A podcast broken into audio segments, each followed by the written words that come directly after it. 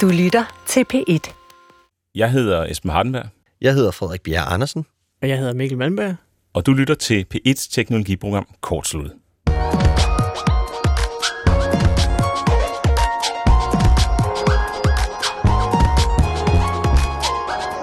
Vi er tilbage med Kortsluttet og tilbage med endnu en special, hvor vi har besøg af dig, Frederik Bjerg Andersen.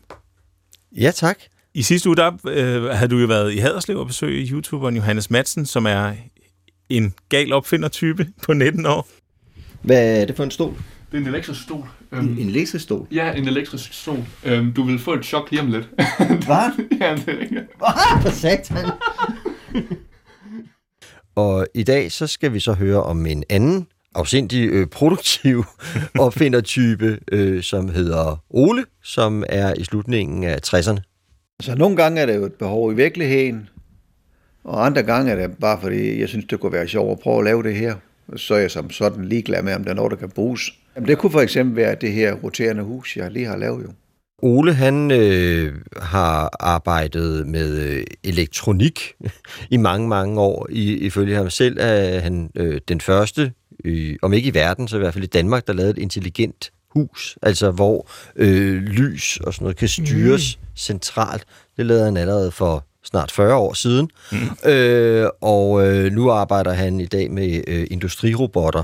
Men øh, privat så øh, kører hjernen altså videre, og det har gjort, at han har lavet et hus, der øh, kan dreje rundt om sig selv, 360 grader rundt som en karusel.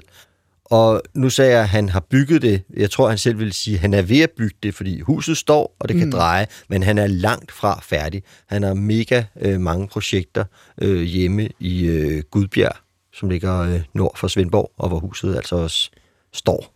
Næsten stille. Næsten stille, men det, det drejer, altså når han bærer det om det. Hvorfor øh, skulle man ha- have et hus, der drejer?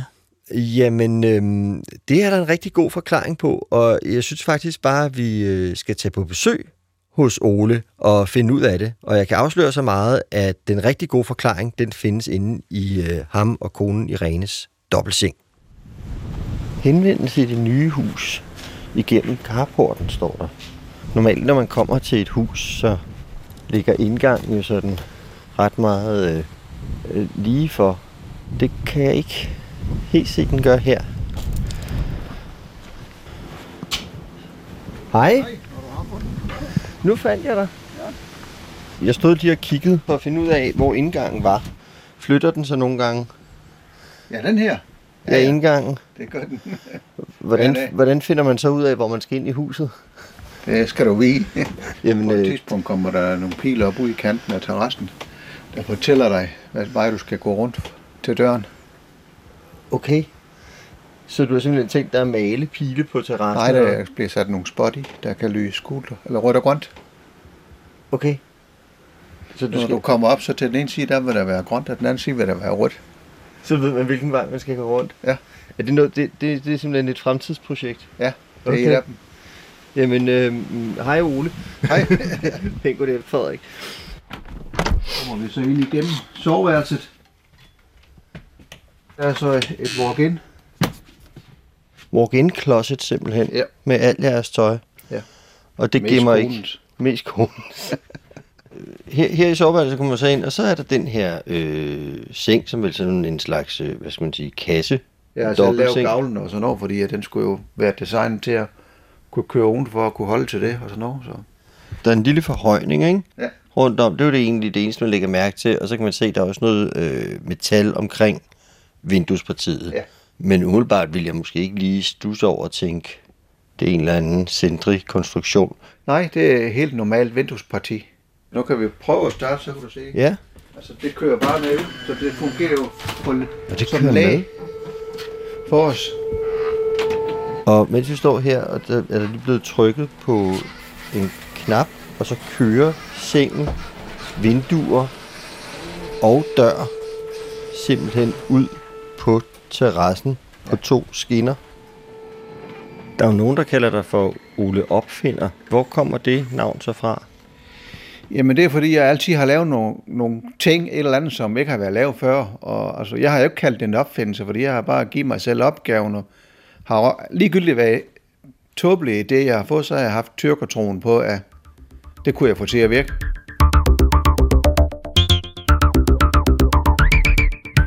Jeg har været interesseret i mekanik og el, og alt hvad der rørte sig, altså helt tilbage fra jeg var en 3-4 år.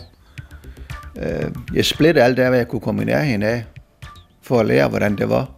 Jeg fik mit første stø som fireårig og røg på hospitalet, fordi jeg havde split, splitt en lampe, og jeg skulle se, hvordan sådan en virker. Så havde jeg faktisk nede ved min bedste, der havde jeg trukket en ledning fra en stikkontakt om til kakkeloven, fordi jeg skulle se min bedste, hun kunne prøve det der også. Og min bedste sagde til min bedstefar, at en stører. Og når pjat sagde min bedstefar, det kan ikke lade sig gøre. Øh, det kunne det.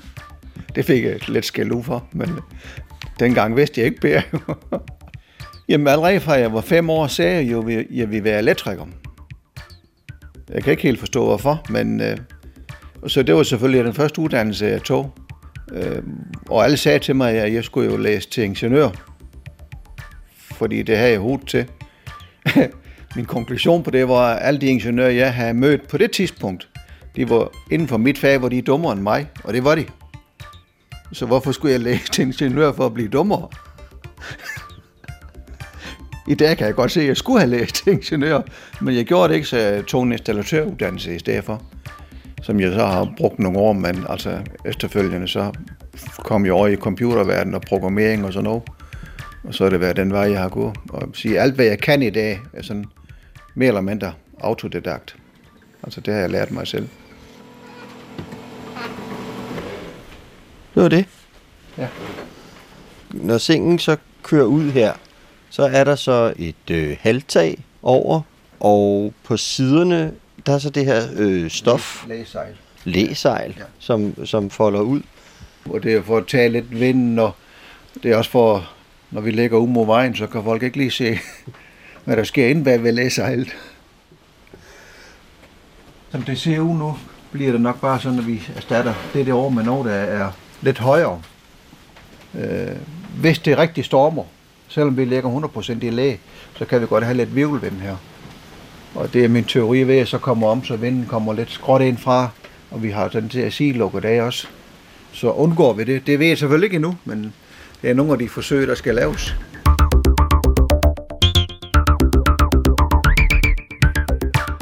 Vi har boet på gården inde ved siden af i, i mange år. Den har nu vores søn og svigerdatter købt. Øhm, og det ene har vi sovet i shelter i faktisk 10 år tilbage, og det har vi gjort hele året rundt. Og så har vi, jeg har for mange år siden været nede og lavet styring for en, der har et hus her i, i nabolaget, hvor hans seng kunne køre ud i fri luft. Og det var så blevet ned og lave for ham jo, og det var ham, der inspirerede mig til at sove udenfor. Så jeg startede jo selv med at prøve, og shelteren blev bare placeret om bagved, og så begyndte jeg at sove i den. Og ret hurtigt fandt jeg ud af, at jeg faktisk sov bedre i shelteren, end jeg gjorde inden. Øh, det vil konen ikke høre helt til at tale om jo. Så det første halvår, der sov jeg derude alene, men så fik jeg hende lukket med ud og sove, der gik kun to-tre nætter. Så må hun også erkende, at hun sov bedre udenfor, end hun gjorde inden. Den shelter lavede jeg så, efter et par år lavede jeg, så den kunne dreje rundt, så vi lå i lag. For efterhånden blev det sådan, at vi begge to ikke kunne undvære at sove udenfor. Så har vi så aftalt, på grund af alt det her, at hvis vi nogensinde skulle til at bygge nyt hus, så ville vi lave, så vi kunne køre sengen ud i fri luft, inspireret af ham, jeg var nede ved at hjælpe med at lave styringen til sengen.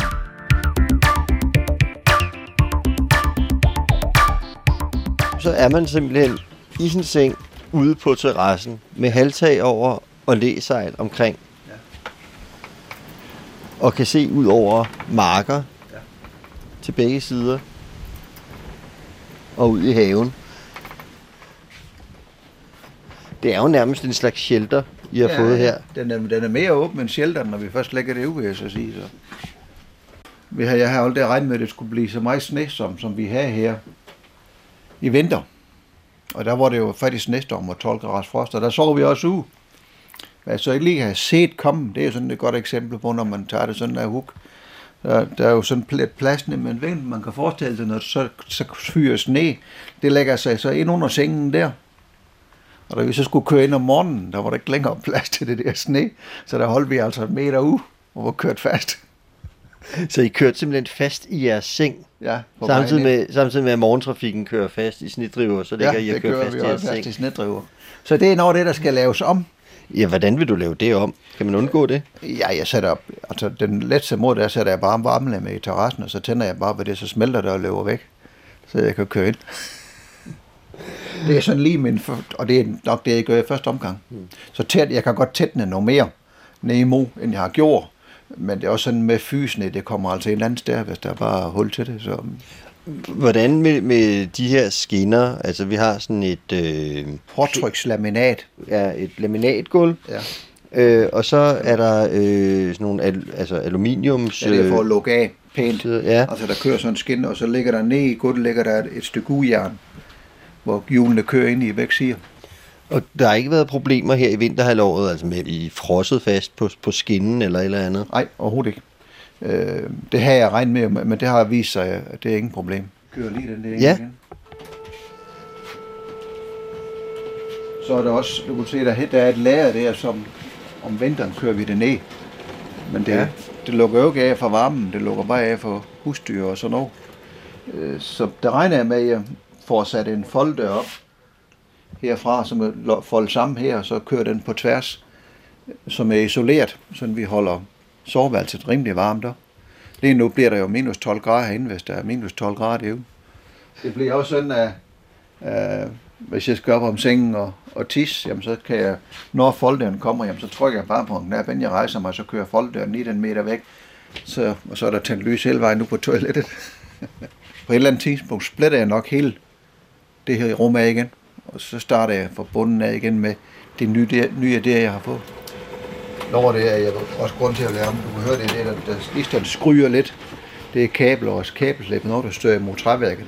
Det kan jeg ikke holde ud at høre på. Det skal være mere lydløst, men øh, det kommer også. Nu lige om lidt kan du høre, at der kører en motor mere. Den låser vinduespartiet op for oven og trækker det ind på plads.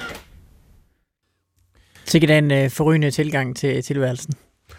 Ja, altså øh, han har simpelthen valgt at bygge et roterende hus, som vi skal høre om om, om lidt, Mm. fordi ham og hans kone gerne vil kunne sove udenfor. Men Og så- så... heller ikke med træk.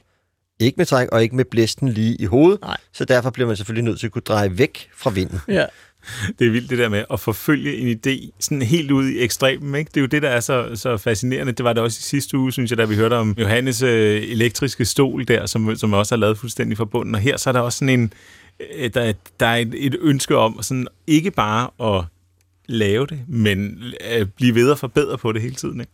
Jeg kan godt lide, at han, han siger, øh, at, at så blev vi også enige om, mig og konen, at når vi så skulle have noget nyt, så skulle det også være sådan, at vi kunne dreje altså, så, altså ligesom om, det er ligesom det, vi besluttede, at nu skal det være sådan. Så må det jo, altså, så må, det, så må, så må ting jo ordne sig, så det kan blive sådan. Jamen, og det er det, der er hans tilgang, virkelig. Altså, øh, fik jeg bekræftet igen og igen, altså øh, i de timer, øh, jeg nu øh, tilbragt sammen med ham, at han har utrolig mange idéer, men han har altså også planer for dem alle sammen. I hvert fald, hvor han gerne vil hen, øh, og han ved, hvor han står nu.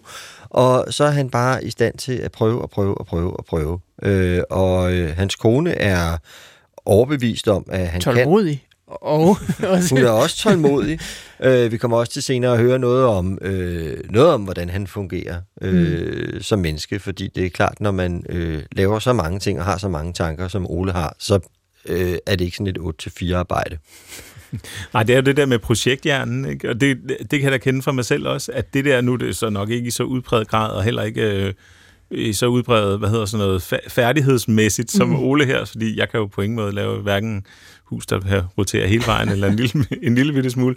Men det der med hele tiden at have en tanke på, ej, jeg kunne også godt tænke mig at gøre det der, eller jeg kunne godt tænke mig at bygge, det kan være hvad som helst, ikke kæmpe sandslot eller sådan noget. Hvordan skal man så konstruere det?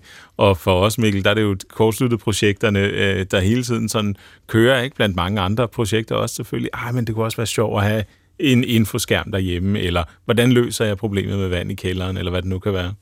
Øh, og så er der det her med at løse problemet på den, øh, på den hurtigst mulige måde, eller nemmest mulige måde, eller hvad som mest oplagte. Han fortæller om det her med, for at sengen ikke skal køre fast i fysen hvilket jo er en for sindssyg udfordring at stå med. Øh, så, skal han, så skal han af med det ved at at smelte det simpelthen, ikke?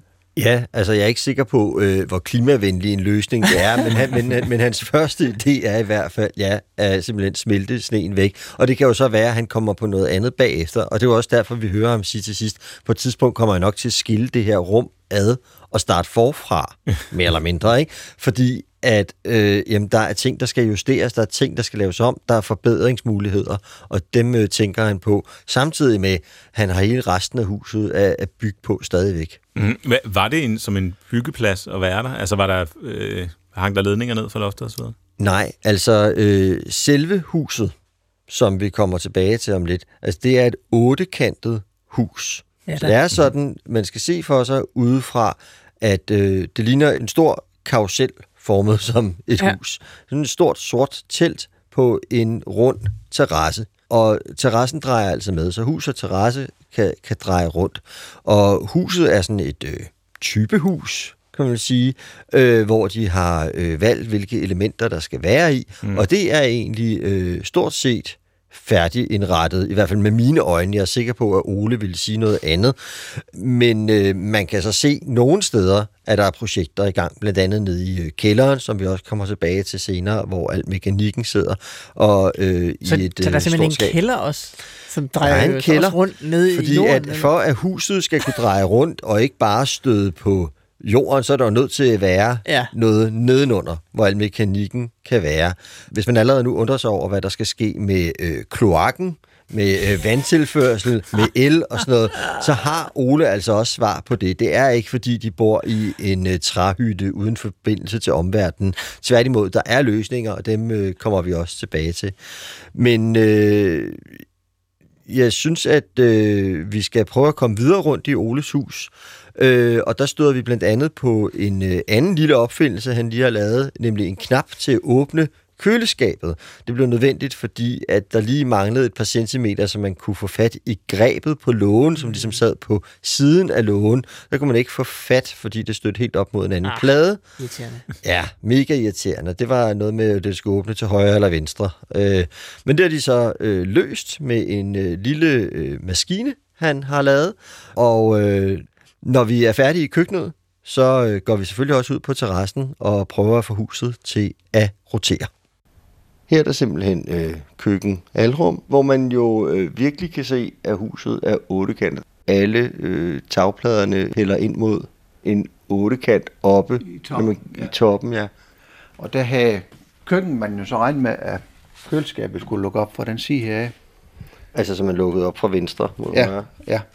Og det er selvfølgelig sat skabene og de der stænger efter jo. Og da jeg så skal sætte køleskabet op, så siger jeg til Rene, hvordan vil du helst have, at den der låg skal lukke op? Ja, den skal selvfølgelig lukke op for højre, sagde hun. Så monterede jeg lågen, så den lukker op for højre, indtil jeg så lukkede den første gang. Så, hvor fanden, nu kan vi ikke lukke det lort op. Så der er simpelthen ikke plads til at åbne lågen. på fingrene ind der. Jamen så fandt jeg så på, at så lavede en lille afbryder her, så er en deroppe, der skubber til lågen indvendigt fra, så, så lukker den op. Så du åbner simpelthen dit køleskab på en kontakt Ja. altid. Der, der er to knapper, hvad laver den anden knap? Den er forberedt til at komme vand i den gamle kaffemaskine automatisk, hvis det er, jeg får tid og lyst til at lave det en gang. Så man skal kunne trykke på den højre knap, der sidder lige her under bordpladen, og så... Nu er vand inde bagved, så når det er forberedt til det, men jeg, som det er nu, tror jeg ikke på, at det bliver aktuelt, men det kan så være, at jeg finder noget andet at bruge den knap til en dags tid. Vi har jo snakket om, at hvis vi laver et nyt hus, så skulle sengen kunne køre ud i fri luft. Så vil jeg ud og lave nogle computer for nogle venner, vi har. Og der kommer vi så til at snakke om, at vi nok snart skulle til at bygge et nyt hus. Det er vi bestemt os for. Så siger hun, der skal du prøve at se det hus, vi lige har bygget til vores forældre. Det er et otkantet hus. Jeg tænkte, otkantet hus. Nej, jeg kunne slet ikke forestille mig, at det på nogen måde kunne være smart. Men så jeg vil godt have, at du går med op og ser det. Og lige snart jeg så huset, og gik rundt ind, i så var jeg faktisk solgt. For jeg synes godt nok, det var smart indrettet. Jamen sådan kort, så kan jeg godt lide de der skæve vinkler. Altså fordi nok jeg er lidt skæv selv jo. Altså det behøver ikke at være så firkantet. Øh, så kørte jeg hjem og sagde til min kone, at jeg har lige set et otkantet hus, sådan et skal vi have. Nej, det skulle vi i hvert fald ikke, sagde hun. Jeg måtte da ikke være rigtig i hovedet, det er så for at vise så mange gange før, men det her, det var en gang mere. Men øh, hun kørte med, når jeg så det, og der gik kun fem minutter, så var hun lige så solgt som mig. Så fik vi jo en hel masse tegninger med hjem, og vi sidder så og snakker om det, og siger, så skal vi vel have os have, så sengen kan køre ud. Ja, det skulle vi i hvert fald. Og så ved jeg ikke, hvorfor man så siger, så kunne det skulle endelig være smart, hvis vi også kunne dreje huset, så vi altid ligger i læ. Uden sådan at jeg tænkte nærmere over det. Det kom bare.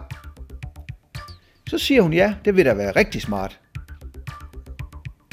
Så tænker jeg, nå, jamen, så er det det, vi skal. Og, så er det igen det. Så giver jeg mig selv opgaven.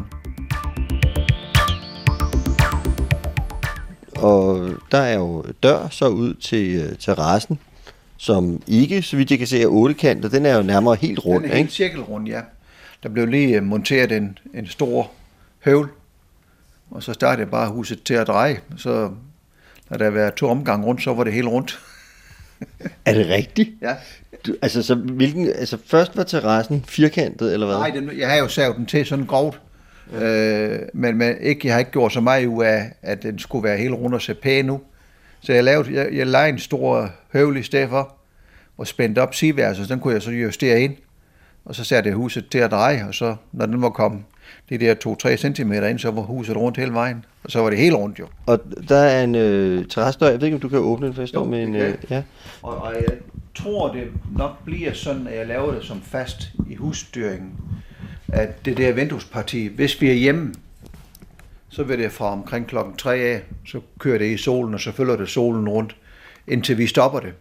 Der kommer man så ud og kan se ud over... Øh, Markerne plejer at her. sige Skønne marker, hvis man kan lide at bo på landet jo. jamen, det ser da også skønt ud.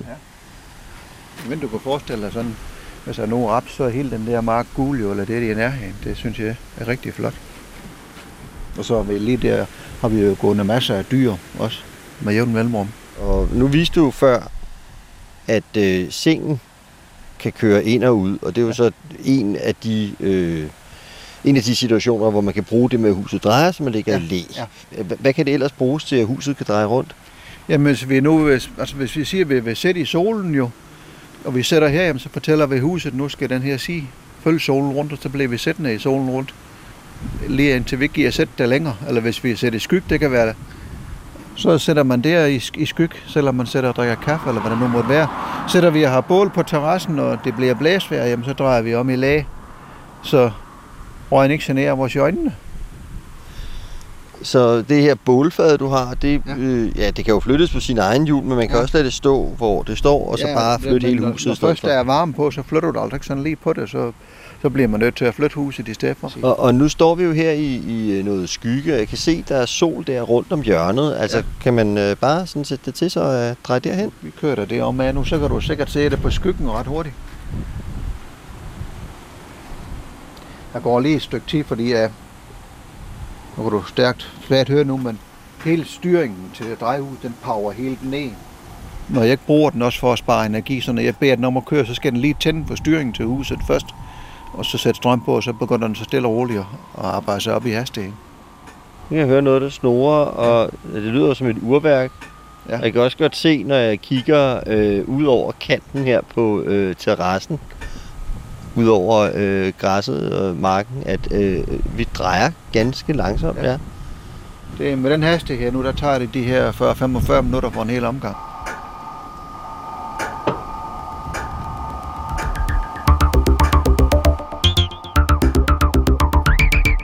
Er det et behov, du har, eller er det fordi, du mener, der er et behov ude i virkeligheden, som, som skal løses? Altså, nogle gange er det jo et behov i virkeligheden, og andre gange er det bare fordi, jeg synes, det kunne være sjovt at prøve at lave det her. Så er jeg som sådan ligeglad med, om der er noget, der kan bruges bagefter, hvis det er sådan en tanke, jeg har. Men det kunne for eksempel være det her roterende hus, jeg lige har lavet jo. Altså, det har jo svært ved at forestille mig, at det er sådan noget, der kan sælges. Altså ret mange stykker af. Altså ret beset, hvor mange steder kan du lave sådan et hus. Altså, det duer jo ikke ind i, i et parcelhuskvarter. Du skal jo ud på som en form på landet. Der er der en, der har sagt til mig, at det kunne være meget smart, hvis man ikke kan lide naboen. Så drejer man væk, og så kommer ud i haven.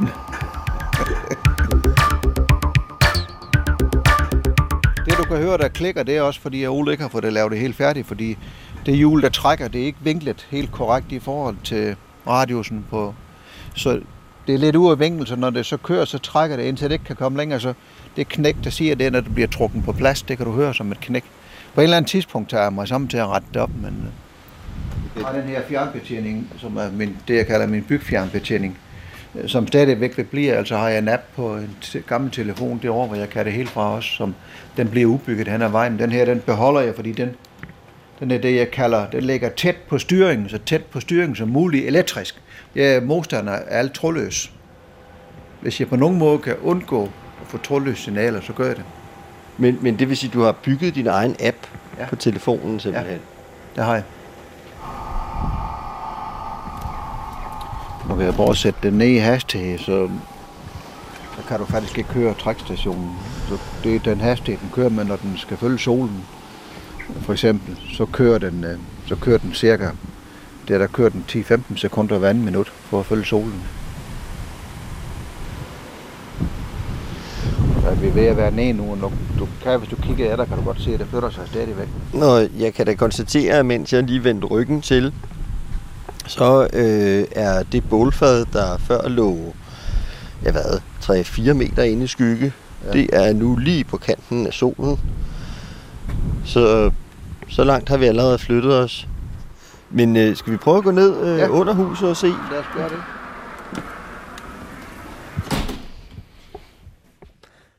Ja, og øh, det var så besøget ude på terrassen i Oles roterende hus, og så vil vi bevæge os ud i bryggerset og ned i kælderen, som vi skal høre om om lidt. Noget af det, der er sjovt, og måske som overraskede mig lidt, det er, at han også fortæller, at han er modstander af alt, hvad der er trådløst. Øh, ved du, hvad det skyldtes, eller var det bare sådan en... Han har en skepsis over for øh, trådløst internet. Øh, han mener faktisk, det kan komme til at, at påvirke øh, menneskers hjerner. Der er folk, der vil få Nå. det ubehageligt af det. Ja. Han anerkender, at det er overhovedet ikke sket endnu, men han, han tror, det bliver for meget, og så tror han i hvert fald, at det bliver for meget i forhold til, at teknologien skal kunne blive ved med at tale sammen, uden at det forstyrrer hinanden. Mm. Og det er derfor, han hellere vil vælge øh, gammeldags ledninger og ting, som man kan være sikker på virker. Altså t- så tæt på, øh, øh, hvad er det, han siger? Så tæt på mekanikken? Er så det, tæt siger? på mekanikken ja. som muligt, ja. Jeg er jo også øh, typen, der sætter et, øh, et netværkstik i, hvis jeg kan slippe afsted med det. Omvendt vil jeg sige, jeg er så ikke så bange for, øh, for de trådløse stråler der, men, øh, men, men jeg synes også, det der, både det kan være forstyrrende at have for mange trådløse netværk kørende, mm. og så er der også bare det der med, det er endnu en, det er endnu en kilde. Det, det går oftere i stykker, når det er trådløst. Det kan godt være, det stadig er sjældent, men hvis man kan stikke et kabel i, så går det hurtigere, og det går sjældnere i stykker. Nu hørte vi jo også i indslaget om øh, Oles øh, dobbeltseng, om hvordan han gerne ville have en knap, der kunne øh, trække det her øh, forhæng, den her foldedør til og fra. Mm-hmm. Øh, det ville være rimelig upraktisk at vågne om natten, skulle tage sin mobil frem, gå ind på en app Ja. og bede den om det, inden man kunne stå ud af sengen. Mm. Så er det altså lettere med en knap og Det er selvfølgelig det. Det er selvfølgelig det. Jeg synes, det er øh, slående, hvordan både øh, Ole her og så Johannes, du talte med i sidste uge, har den, det der gen, som er, de lugter lige opgaven. Nå, så er jeg jo nødt til at gøre det. Mhm. Så nu er jeg jo nødt til at finde ud af, hvordan jeg gør. Øh, og det, det er sjovt, hvordan det, det er. På en eller anden måde, øh, jo, resultatet er selvfølgelig fedt, men det, det lyder også på dem, som om, at rejsen derhen, det er en stor del af oplevelsen. Det tror jeg bestemt også, det er, og, og øh, man kan sige, det er i hvert fald en stor del af Oles liv, der går med det her. Så det er jo ikke, fordi han lige har løst nogle opgaver, og så er tilfreds.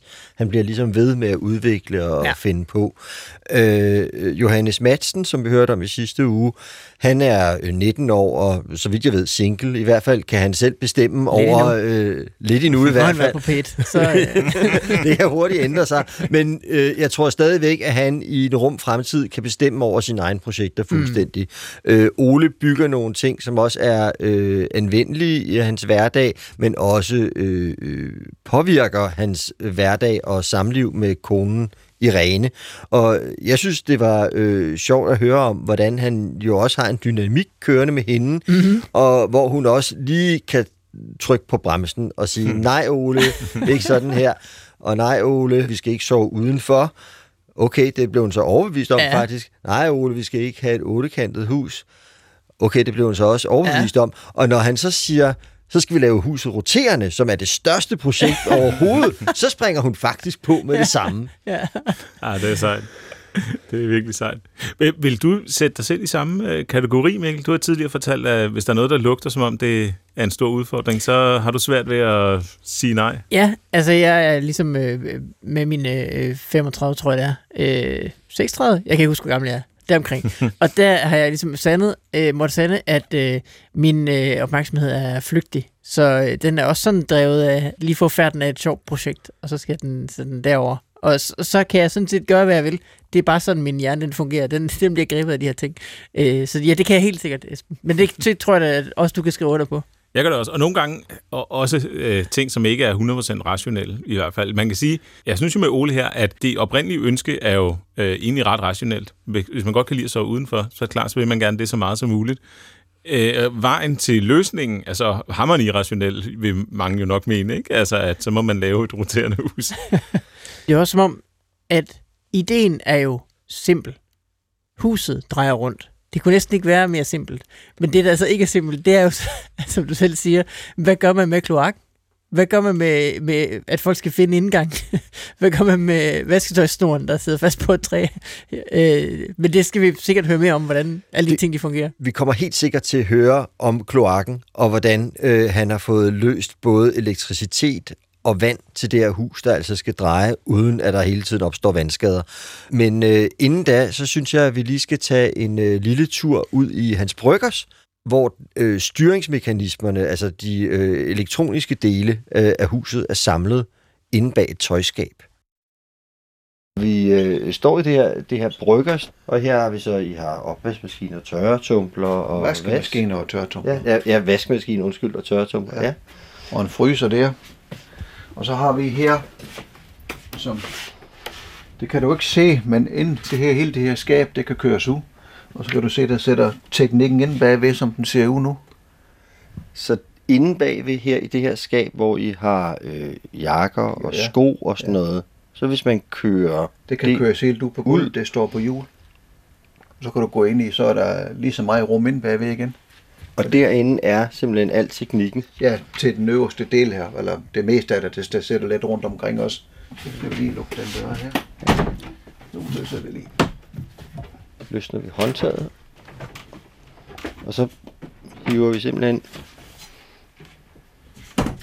hele skabet. Hjulene skal lige dreje rundt, med Så.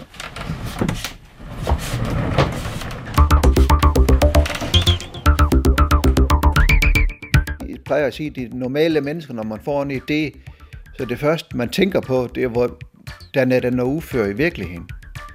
Og hvis den der, der man allerede kan se, det bliver altså noget bøvlet, og der er de der ting, som vi ikke ved noget om, så dropper de ideen igen. Det får mig ikke til at droppe den. Hvis, hvis man kan blive enige om, det er en god idé, så plejer jeg at sige, så giver jeg mig selv opgaven. Så skal den løses, og så er jeg som sådan ligeglad med, om det tager en dag, eller det tager år. Og, og så har jeg tyrkertroen på, at jeg finder en løsning på det. Det er ikke sikkert, at jeg finder den med det samme, men jeg har den der stædighed til, selvom det går galt 20 gange, så prøver jeg 20 gange til. Og hvis det er stadigvæk, så prøver jeg igen 20 gange, og jeg bliver ved. Måske hvis jeg får et problem, at jeg ikke lige kan se en løsning på det, så lægger jeg det til side. og så arbejder jeg videre med noget andet, jeg har en løsning på. På et eller andet tidspunkt kommer der en eller anden, der trækker mig og siger, Nå, du kunne sgu også gøre sådan der. Og så går jeg tilbage til det, og så afprøver det. I min, min unge dage, der kunne jeg faktisk lægge mig og drømme om et problem. Og, og i drømmen for løsninger over det problem. Det, desværre er det holdt op, men uh, det var en egenskab, jeg havde i mine unge dage. at. Okay. Det er den vej, jeg skal på, at kan komme til at kigge ind. Der kan du se det inde nu. Inde bagved der, hvor skabet stod, har vi simpelthen... Øh, Ja, vandvarmer og eltavler. Og vandfordelingssystemer. Der er ruter, og der er lidt forskellige ting til teorialarmer og til værstationer og sådan noget. Der kommer nogle små ting mere, og det er fordi, jeg måske har bestemt mig for at lave. Jeg sætter nogle, nogle lokale styringer op for oven der, og det kan være, at den skal udbygges lidt, fordi jeg får den, kan, hvad jeg gerne vil have den til. Jeg har en styring i kælderen, og jeg har en styring øh, heroppe, som eller styrer lidt uvendigt lys og snakker sammen, så har jeg en styring, der styrer sengen. Jeg har en styring, der sætter og styrer trækstationen på huset. Øh, og alle de der styringer, og så har jeg værstationen, som alle sammen skal snakke sammen. Og så har jeg måske nogle ind- og udgang, som med fordel jeg kunne, der sætter det tættere på det ind, i stedet for det, jeg har planlagt.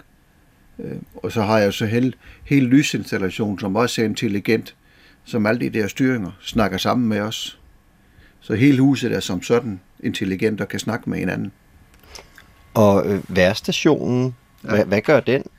Den sørger for, at når vi sover ude om natten, så lægger vi i læge, hvis det er blæsvær. Så det drejer simpelthen af sig selv? Ja, efter vinden. Jeg programmerer faktisk stadigvæk på den der følgefunktion fra vinden. For ikke... Øh, nogle gange, når vinden blæser, så kan den jo godt svinge de her 15-20 grader til begge sider hurtigt. Og der er kunsten, der skal huset jo bare blive stående midt i. Så det er en meling af den der vind, som så skal være intelligent nok til, at den så drejer, så følger den alligevel, men der er ingen grund til, at huset står far frem og tilbage der hver 15 minut, fordi vinden lige drejer sig lidt. Så den optimerer jeg stadigvæk på. Hvad så, hvis det trækker fuldstændig op til stormvær? Hvad gør, øh, hvad får værstationen så huset til? Ikke noget endnu. Det er planen, hvis det bliver regnvejr, og det blæser meget, så kører sengen bare ind. Eller i hvert fald halvt ind. Øh, det er når vi skal have erfaringer med os, hvornår det skal ske. Som det er nu jo, hvis det blæser, når så konen går gerne i seng før mig, så trykker hun bare på en knap, og så begynder huset at dreje rundt. Og når så er det om i læge, så kører sengen selv ud. Øhm, og hvis det så i løbet af natten blæser op igen, altså eller vinden drejer, jamen så drejer huset med. Nu vil jeg lige køre det her ind igen.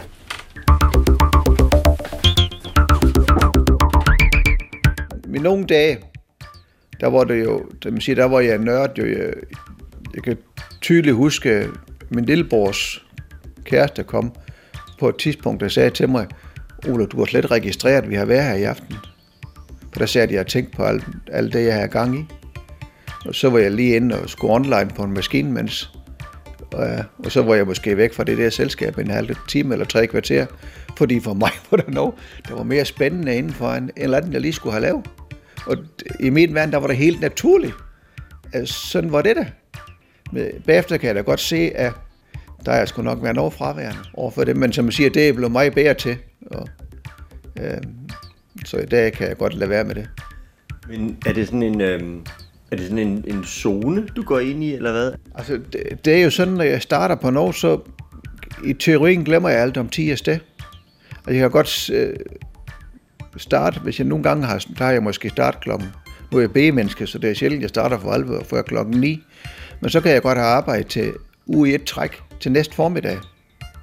Uden næsten har fået hverken vådt eller tørt. Og når jeg er færdig, så synes jeg kun, der er gået et par timer.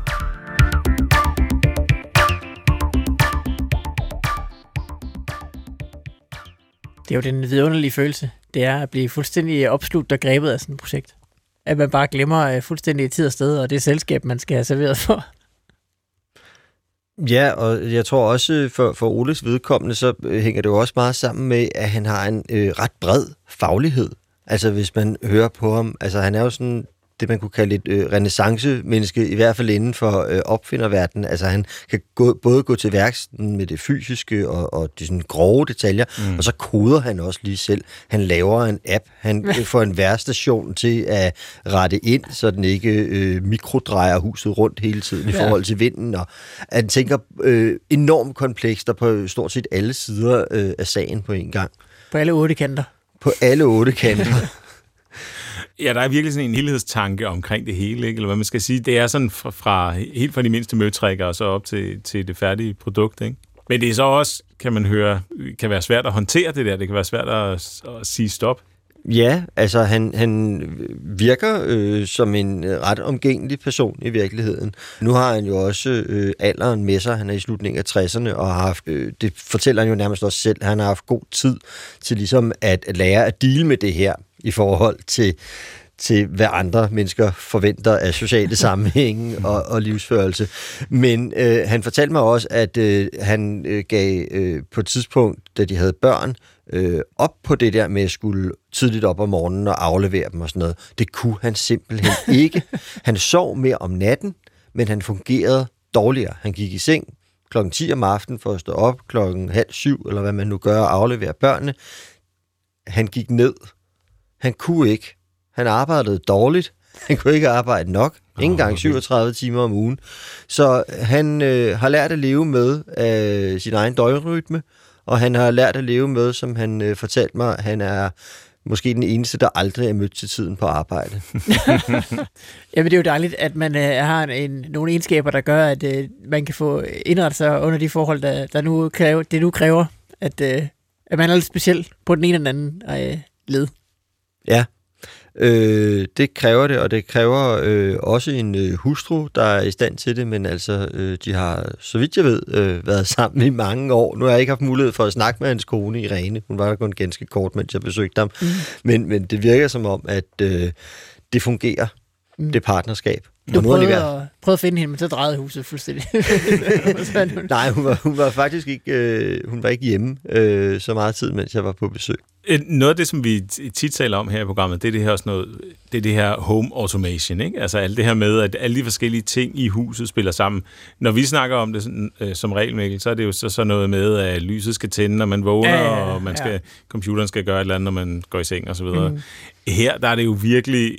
Altså, det, der er jo et helt nyt aspekt af det her automatiseringsnået. Vi hørte med værstationen, og, og hvordan den skal dreje det her.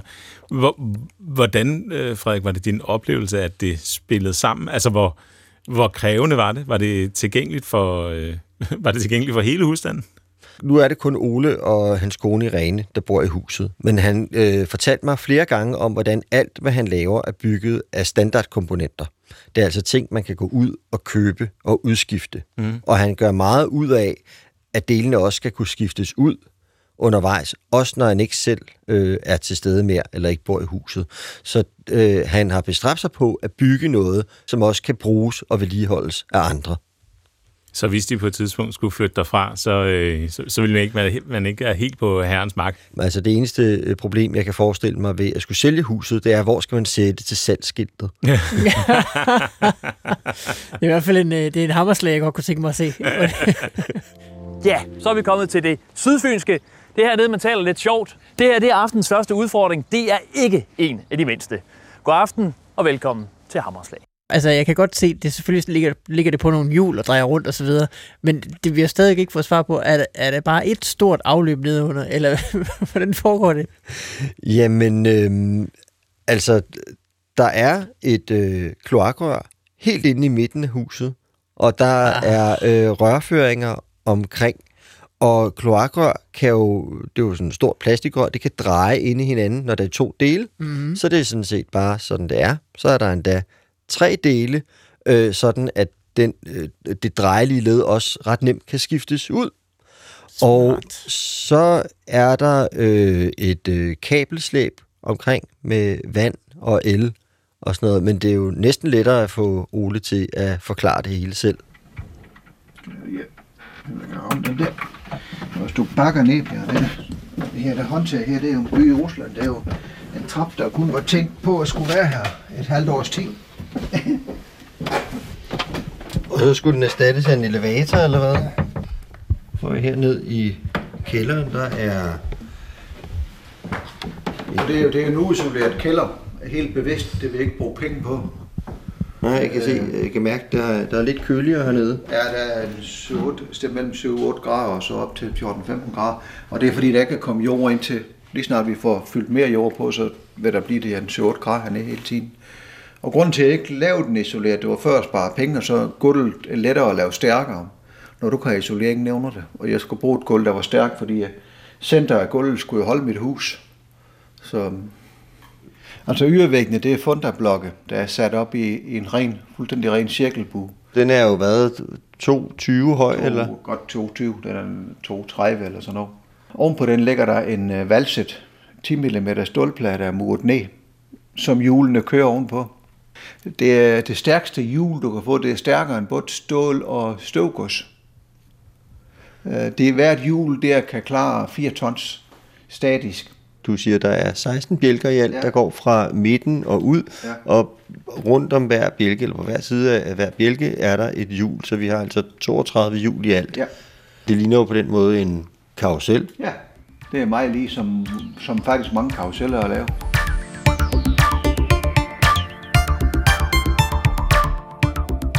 Ja, altså når man kigger rundt, så ligner det jo ellers en, en normal kælder. Når jeg så kigger op i loftet, så er der jo sådan noget øh, rør i loftet. Det er kloakrør. Nå, det kloakrør det hele. Fra øh, øh, vask Toilet og og, toilet. Vask og, og vaskemaskinen og sådan noget. Ja, de ligger alle sammen i loftet her og går ind til midten. Ja.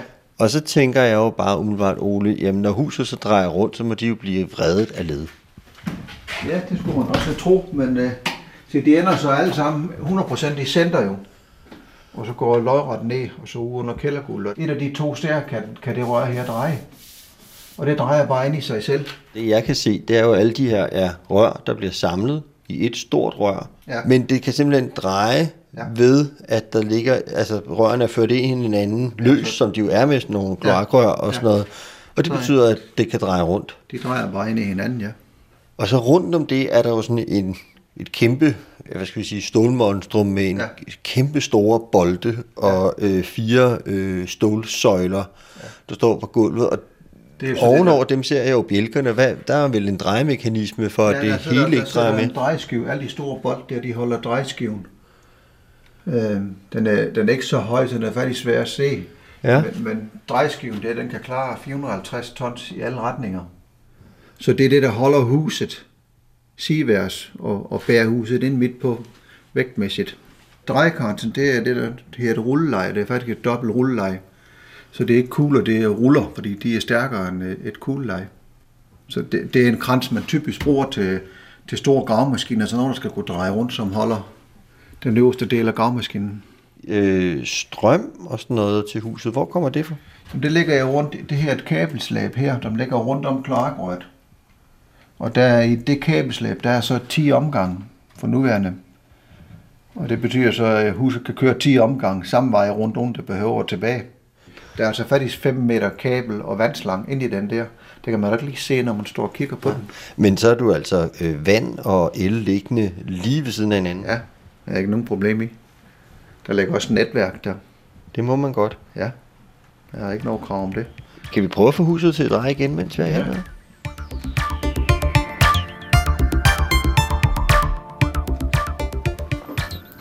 Trækstationen sætter lige deroppe.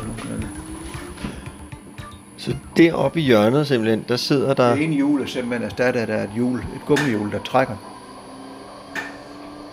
Og hele vejen rundt, er det, er det så kun det ene gu- Det er gummihjul, kun det der ene trækker? hjul, der trækker, ja. Der var jeg også, der fik jeg op i alle de kloge ord, det kan ikke lade sig gøre med et hjul, Ole. Så sagde jeg, det tror jeg på, at det kan lade sig gøre, så det skal i hvert fald prøves, for det er den billigste løsning og den mest simple. Det er bare et gummihjul, der kører oven på en metalskinne jo. Og det er jo 45 tons, du skal flytte med det ene lille bit hjul. Øh, så Og hvordan kan man det? Jamen, øh, sådan når jeg regner lidt på det, så i teorien skulle det kunne lade sig gøre jo, selvom jeg godt vidste, at det ville sådan lige blive på kanten. Men da jeg havde alle de der stumper liggende, de kostede mig ikke noget. Se, mit hus bliver jo stille og roligt tungere efterhånden, som bygger mere mere. Og det kan godt være på et eller andet tidspunkt, jeg når smertegrænsen på, hvad det, det ene hjul kan klare. Så sætter jeg bare en trækstation mere på den anden side og lader dem køre parallelt. Så er jeg to hjul, der trækker i stedet for. Jamen det tænkte jeg nemlig på, om man ikke, altså, er, er der nogle ulemper, hvis du nu havde valgt to hjul i stedet for et? Nej, overhovedet ikke. Det var kun fordi det er det her jeg liggende. Der skulle jeg kun betale eller købe hjul, resten det her jeg liggende, så det koster mig ikke noget. Jeg kan se, at lige efter, øh, altså der kører den der Der blå motor. ja, en lille encoder her. Det. Den øh, tæller pulser, så jeg ved, hvor huset er henne absolut hele tiden. Der sætter et lille hjul på, som bare kører ned om på banen og bliver trukket med. Jeg tror, jeg har 2 millioner pulser på en omgang. Så hver gang huset kører en omgang rundt, så måler den 2 millioner puls. Ja, og det regner jeg så om til, hvad, hvad grad den holder i. Og så har den en enkelt sted på omgangen hver gang. Det er over, der sætter en nulpunktføler. Hver gang, at den passerer den, så bliver den hensynsvis sat til 0 grader eller 360 grader. Sådan, hvis hjulet mod forventning skulle skrige på vejen rundt, det kan man jo ikke være sikker på, men jeg overvåger hver gang jeg passerer nulpunktføleren. Og hvis fejlen der er større end en vis del, så stopper jeg med at fejl. Og som det er nu, den største fejl, jeg har set, der det er omkring 100 pulser, at den har sk- skrevet på omgangen rundt. Så, så det er sådan rimelig godt gået, når jeg selv skal sige det. Vi stopper lige dernede igen.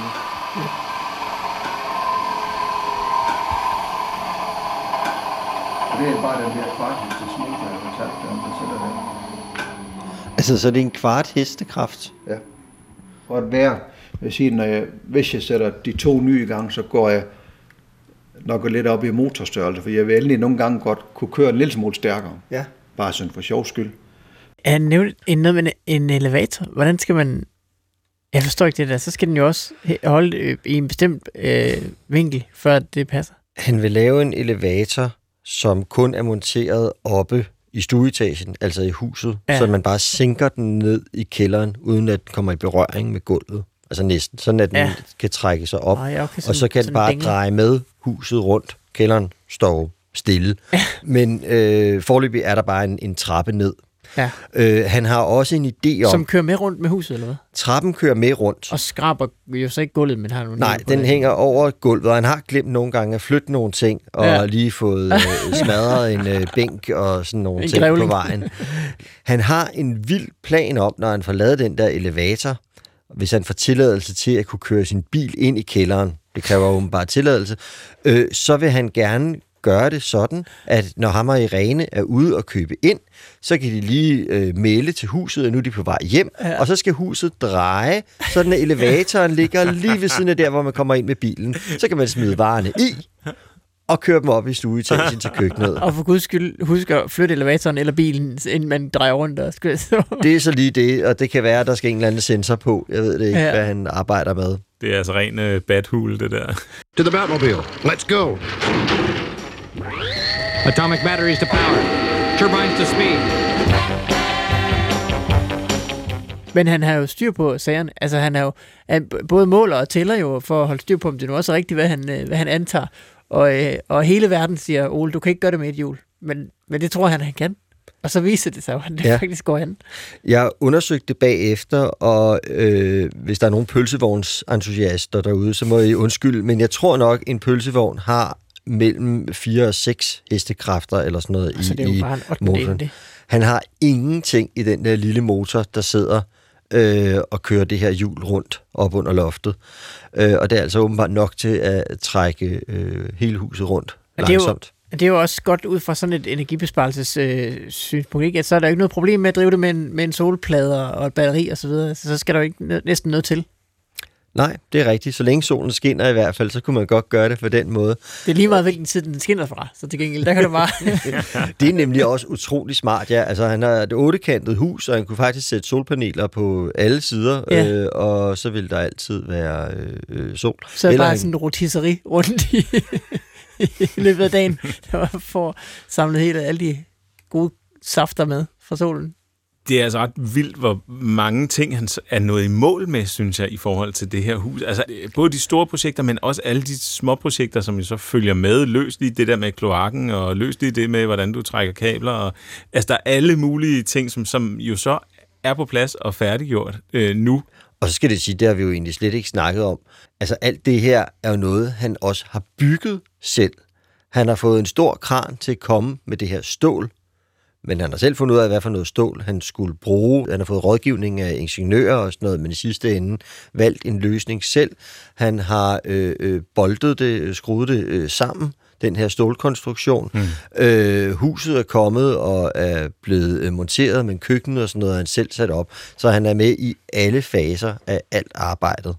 Og det synes jeg må være en fed arv et eller andet sted at vide, hvor meget det, altså, hvor meget det er ens eget projekt, hvor lidt, nu kan jeg sige, vi er ved at få lagt tag på derhjemme, og jeg gør ikke rigtig noget selv, øh, udover at, at have, tage kontakt til håndværkerne, ikke? Men, men det der med at kunne øh, tage del på den måde og, og tage ejerskab over sådan en, en ting, som man lever i, øh, det er måske sådan for mig en, øh, det, det, der vil være størst i den her, øh, i den her drøm, ikke? Og så selvfølgelig at kunne, at kunne fortælle alle om det, når man står, når man står på togrejse, eller står nede på barn. Det er jo en fælles ting for de to opfinder, vi har mødt nu i de her programmer. Det er jo, at, øh, at, de tager de her øh, måske uoverskuelige opgaver. Det vil jeg da i hvert fald synes, det var, at få mit hus til at dreje. Og så, så kan de se, hvad, okay, men ja, det er fint nok, det er en kæmpe opgave, men hvad er mit næste skridt? Og hvad gør jeg efter det? Og hvad gør jeg nok højst sandsynligt efter det? det ser vi på. Men det er, jo, det, er jo, det er jo vildt, at de har den der evne til at, at skære den der kæmpe opgave ned til meget små ting, og så kan de faktisk gøre dem selv én ting ad gangen og komme i mål med det. Samtidig med, at øh, de jo også begge to har sådan en, øh, hedder det, eklektisk tilgang til det, altså hvor de, de tager ting fra alle mulige øh, fagområder og, og sætter sammen, øh, lærer sig nye ting hen ad vejen, som mm. de så kan genbruge i de kommende projekter, og sådan noget, så de øh, udbygger øh, deres øh, vidensbank. Jeg kunne i hvert fald godt tænke mig at se, hvad de kunne finde på sammen, de to. Det kunne, Det kunne være et øh, spændende program. det var en god YouTube-kanal. Det vil være det, det ultimative. Øh, Frederik Bjarnersen, det har været en øh, fornøjelse at høre om de her to øh, opfindere, som du har mødt. Det har, har været fedt at have dig med i programmet. Jamen lige måde. Og så må vi jo bare håbe, at øh, der bliver en mulighed for at møde øh, opfinderen Ole Hansen og så opfinder øh, Johannes Madsen i fællesskab på et eller andet tidspunkt i senere kortsluttet. Denne udgave af Kortsluttet er i hvert fald slut, og vores øh, lille miniserie om danske opfindere er så også slut.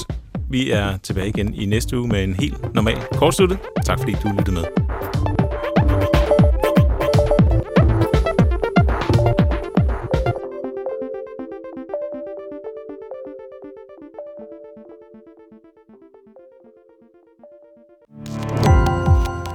Gå på opdagelse i alle DR's podcast og radioprogrammer. I appen DR Lyd.